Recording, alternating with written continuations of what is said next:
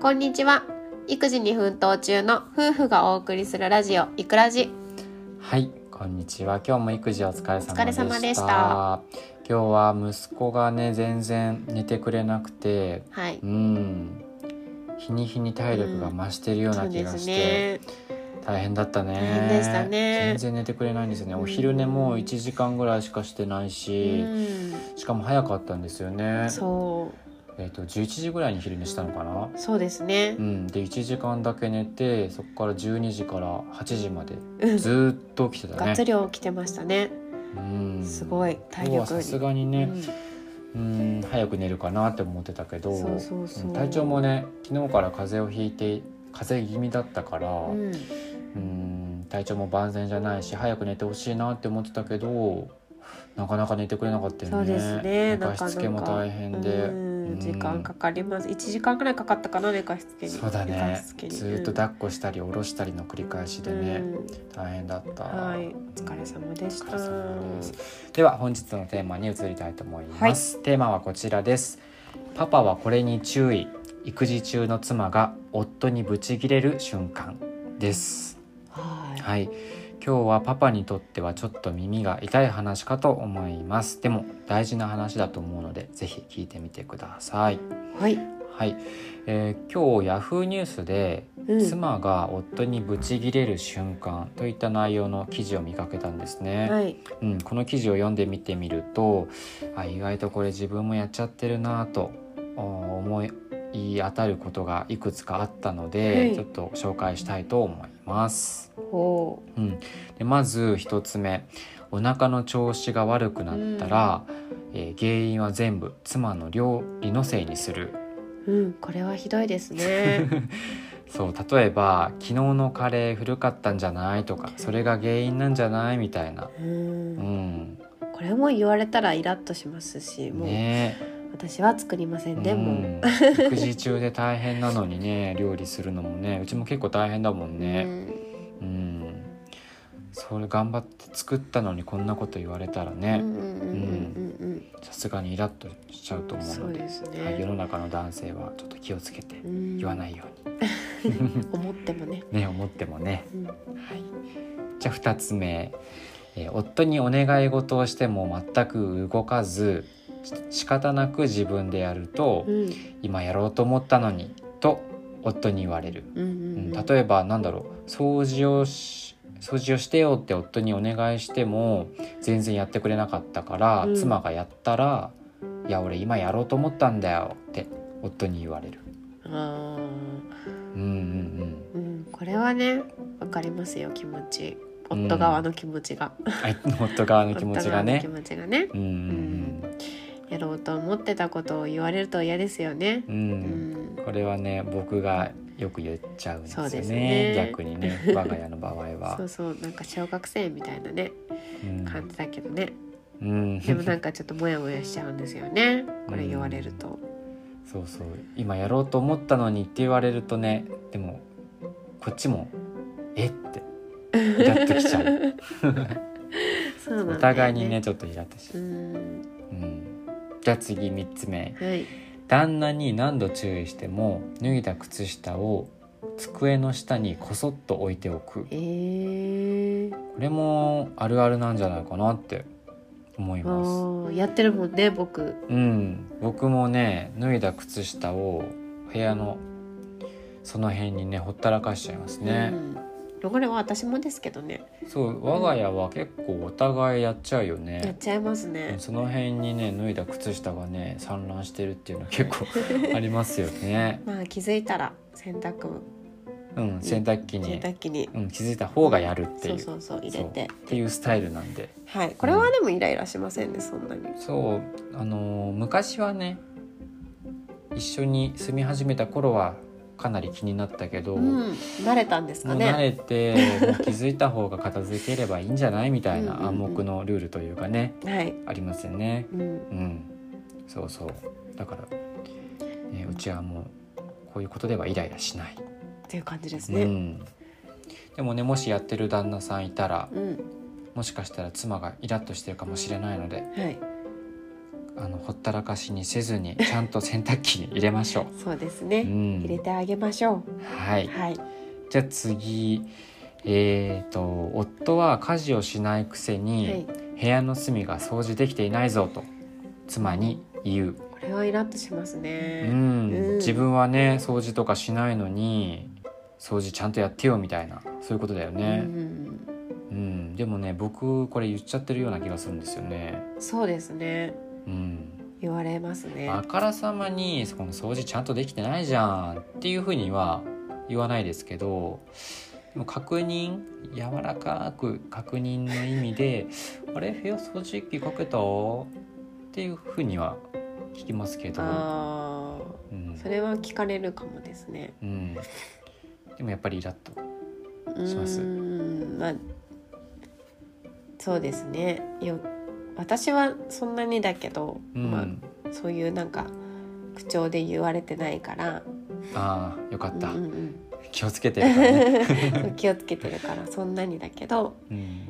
これでもねあれですよね言い方ですよね。そう言い方ね言い方一つで全然変わるからうね。んそう僕もなんかなんて言おうかって言う前にこう一回考えて言うようにはしてるそけうそうどそう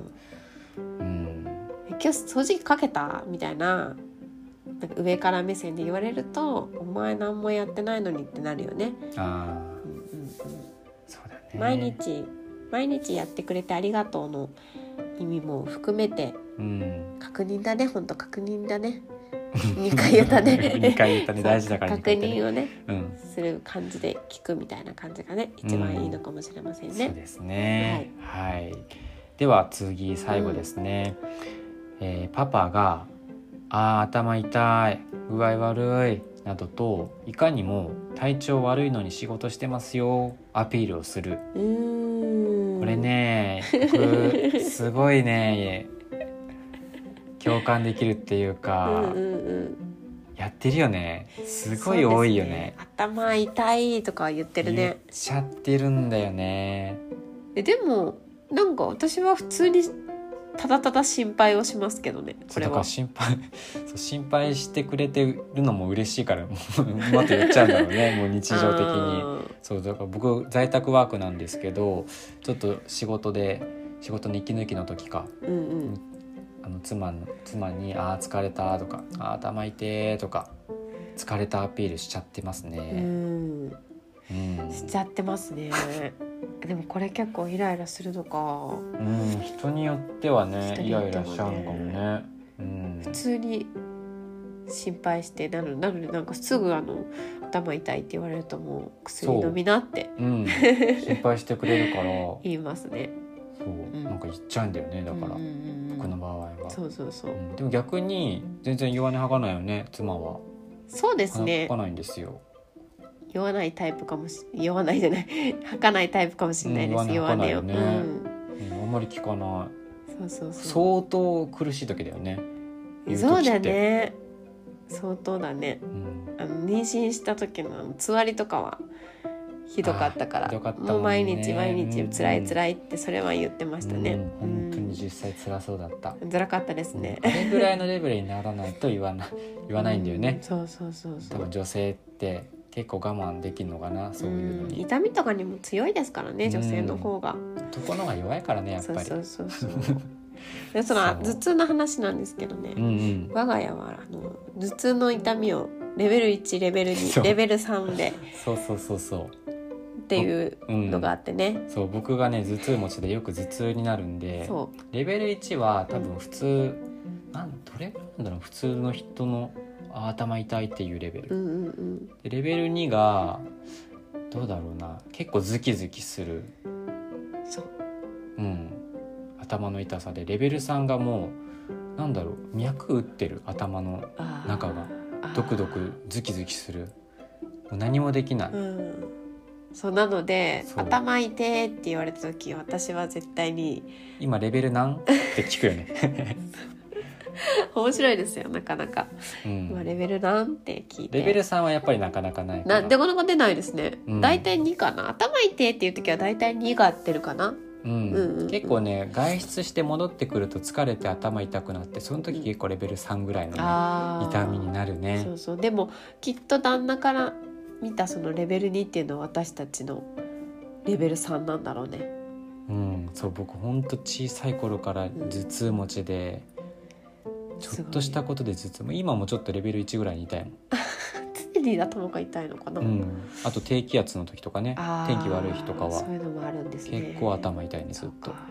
そうそうそうまあでもね全然言ってもらって私は大丈夫ですので、うん助かる、はいこれからも言います はいでもね今回のうーん放送の内容でうんうんいろいろ反省するべきところはあるんじゃないでしょうかはいどうなんでしょうかどうなんでしょうか、うん、結構当てはまるなってこと多かったんですけど、うんうんうん僕に対してぶち切れそうになったことってありますか、ほうぶち切れそうんうそうだねなんかこれ直してよみたいなうん、感じなのはねあるかな例えばありますか、うんなんか話し私が話し私結構話すの好きなんですけど、うんうんうん話しててもこううん聞いてんだか聞いてないんだか分かんないような返事をされる、うん、それは結構イラッとしますね。そうなんかね僕の中で勝手に返事をしてる頭の中で声に出せよって話なんでね、すけそど、れで聞こえないからね。そう僕の中では聞いてるんだけど「ううんんうんうんとか「すん」とか言わないからねそうそううそなうずそうきもしないでそう全然なんか話を聞いてもらってる感じがないんだようね。んやっぱりこ結構多いんじゃないかなこういう人、うん多そうでもやっぱ女性はさこうおしゃべりさんの人多いからさ、うんこうママ友とかでもずーっと話してるじゃんうんうんだから聞いてほしいんだよねそうですよねそうそうそう、んだから聞いてしかうも、んきいや男性聞いてんだけどちゃんとリアクションをするそうそうそうそうそうそうリアクショ聞ンいてるのは聞いてると思うんですよねみんな、うううだからちゃんとリアクションをするそうですねそれが大そう事ですねうんあと普段から返事はうんしましょう、しましょう そうですね、 そうですね、うんあれあれやってうんあれやっといてとかいうのもちゃんと返事をしますしましょううん反省ですはいはい気をつけますはいお願いします、うんこういうのがね積み重ねると夫婦関係もね良くなくなっちゃうからそうですね良いうん関係をね保つためにねうんちょっと自分パパはね、うん自分の行動を客観的に見直して、まあ、自分がこうだったらストレス感じるよなって思うことは正した方が良さそうですそよね。うですまあ、あと自分じゃなかなかね気づけないこともねあるのでうん、あそうですね。ううんんううんん夫婦でよくよく話し合ってうんさっきみたいにねここは直してほしいってうんいうのを、やっぱりちゃんと指摘し合った方がし合った方がいいと思いますよ。そうですね、ううんうんん育児中だとなかなかねこう時間取れなかったりして、